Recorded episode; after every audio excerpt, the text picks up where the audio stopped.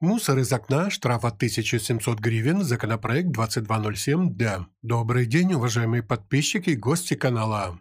Власти на местах всех уровней борются с выбрасыванием мусора, и чтобы усилить ответственность депутаты партии «Слуга народа» Бондаренко Олег Владимирович, Мариковский Александр Валерьевич, Криворучкина Алена Владимировна внесли в парламент законопроект 2207-Д, который, кстати, был принят в первом чтении. Оставайтесь с нами, вы узнаете об этой новости более подробно.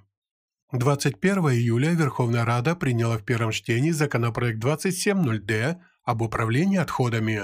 Законопроект предусматривает изменения в действующие нормы. Так, за выброшенный из окна транспортного средства мусор нарушитель заплатит от 1700 гривен штрафа вместо нынешних 17 гривен. Основанием для наложения штрафа на автомобилиста может служить статья 52 Кодекса Украины об административных правонарушениях загрязнения земель. Следует отметить, что к административной ответственности могут привлечь не только водителя транспортного средства, но и пассажира, который непосредственно выкинул мусор из автомобиля. Ответственность по данной статье будет наступать независимо от места нахождения автомобиля в городе-пригороде, на трассе международного или местного значения.